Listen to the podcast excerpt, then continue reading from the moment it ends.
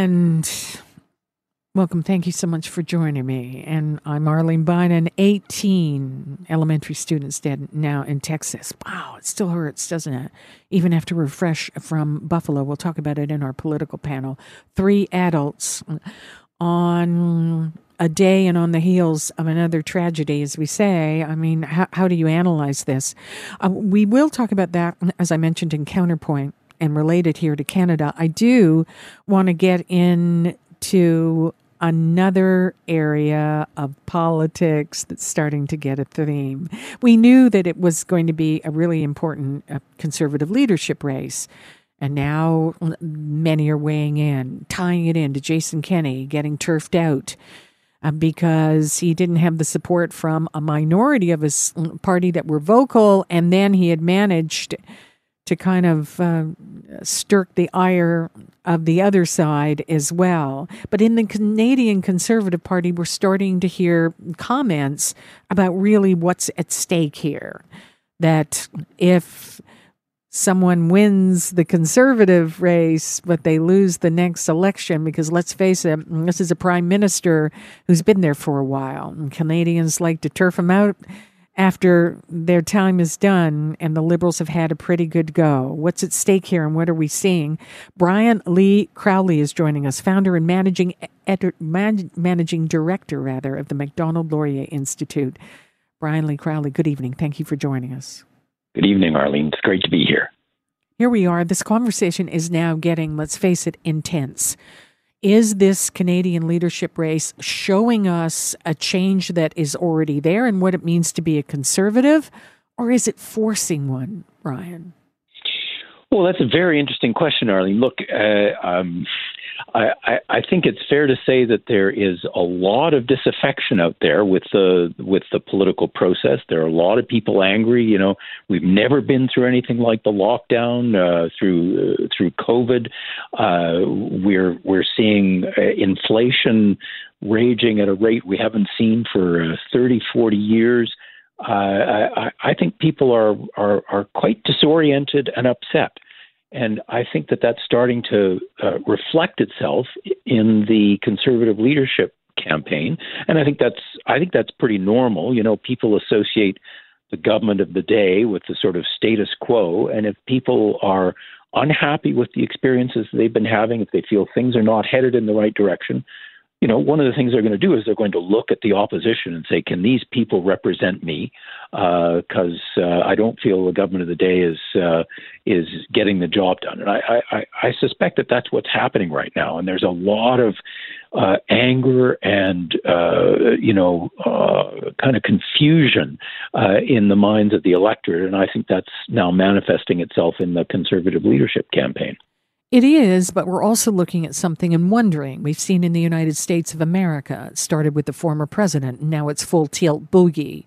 Take that anger, and whether or not it gets you viewers on a on a television show or it gets you voters and creates a lot of distrust and and feelings, it doesn't really matter. And is it coming here to Canada? Because many Canadians, of course, we've all been through hell after the pandemic, but is this anger that's already there, or is it manufacturing it, or maybe a better way of putting it is trying to stoke it and keep it going without the solutions that go with it?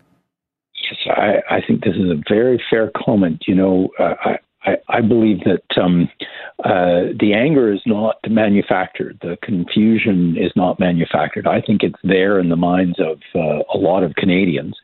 Uh, I think what's concerning people is, you know, the idea that uh, uh, people might try and stoke it or exaggerate it or magnify it uh, in order to get political benefit out of it. And, um, you know, we certainly uh, saw what uh, Donald Trump was able to do in terms of taking a, an existing disaffection, alienation on the part of a major part of the uh, electorate in the United States. And um, through, I, I thought, some very clever manipulation, was able to turn that into a, a political movement. Uh, you know, my own view, for what it's worth, is that um, you know, anger only gets you so far. If you if if you're in the job of political leadership, what you need to do is not stoke anger, but you have to take the anger and show people that something positive can be made out of it. And uh, I, I, think that's the real challenge of leadership. Uh, and um, I think we're waiting to see whether any of the conservative uh, party leadership candidates have the right stuff to do that.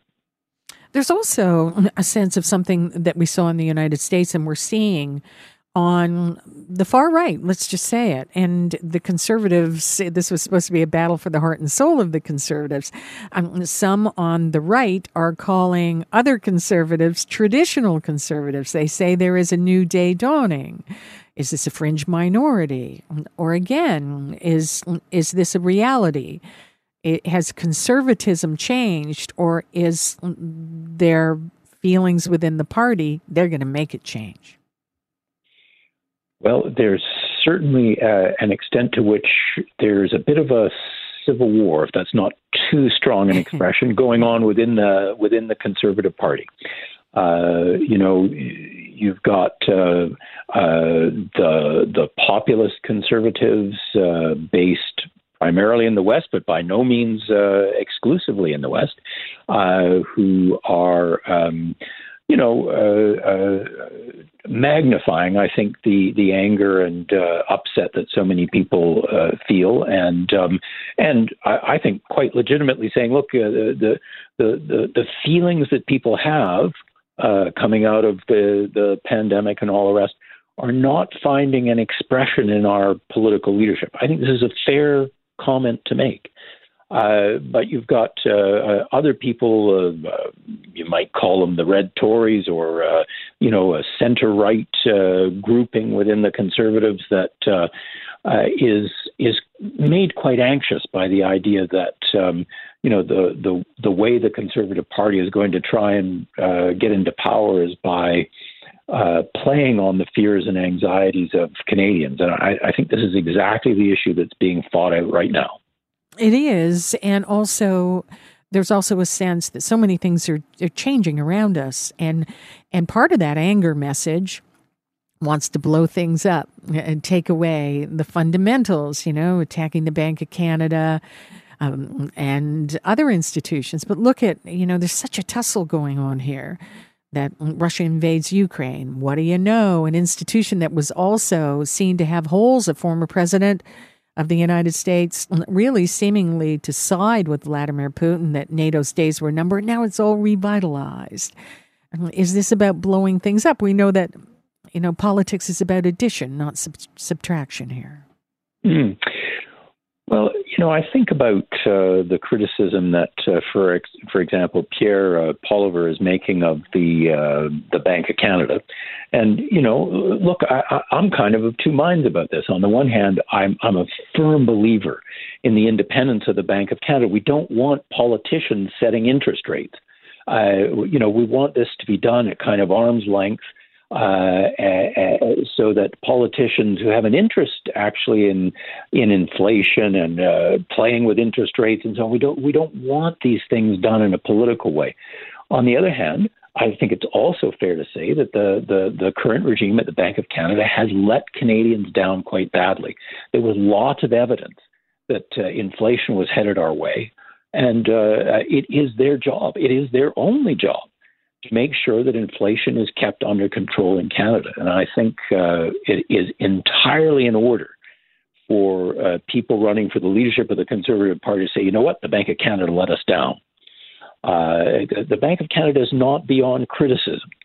Uh, what I think goes a little too far is uh, for, uh, say, Pierre uh, Poilievre to say, and if I uh, become prime minister, I'm firing the governor of the Bank of Canada. Mm-hmm. That that you know there there's often fine lines here. Criticize the Bank of Canada, absolutely. Did they let Canadians down on inflation? Yes. Uh, is it the job of politicians to step in and say, "I'm going to fire this guy because uh, you know I'm going to be the prime minister and I get to decide these things"?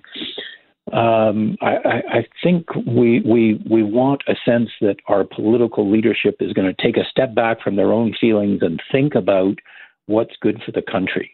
And um, I, I, think this is what Canadians are trying to uh, figure out for themselves: is who's going to um, who's going to speak up for the interests of Canada. And we need an opposition. We need a great opposition. We need a party in waiting. We need all those things. Our, our traditional, so called traditional conservatives, are they getting pushed out of this party? Are they out of style? That's something that this leadership uh, campaign is going to tell us.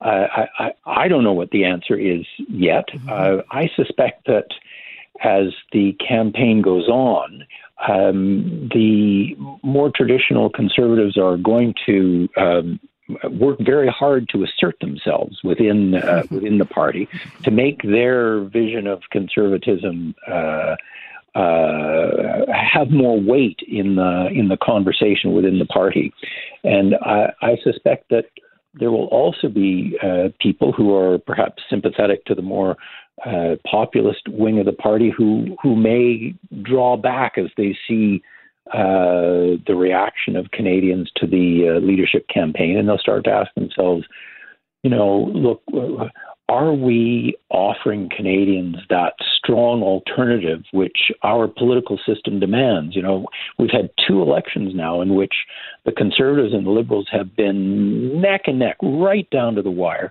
Uh, it's quite clear that, um, in fact, the, the, the Tories got more popular vote than the Liberals in both those elections.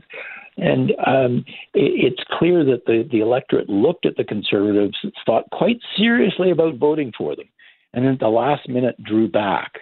Uh, and um, you know, our political uh, system depends on the idea that there is an electable opposition, which mm-hmm. helps to keep the government answerable for what they do. And uh, I, I, I, think it's it, it it it is incumbent on the conservatives to find a way to offer that alternative to Canadians. This is not about the conservatives.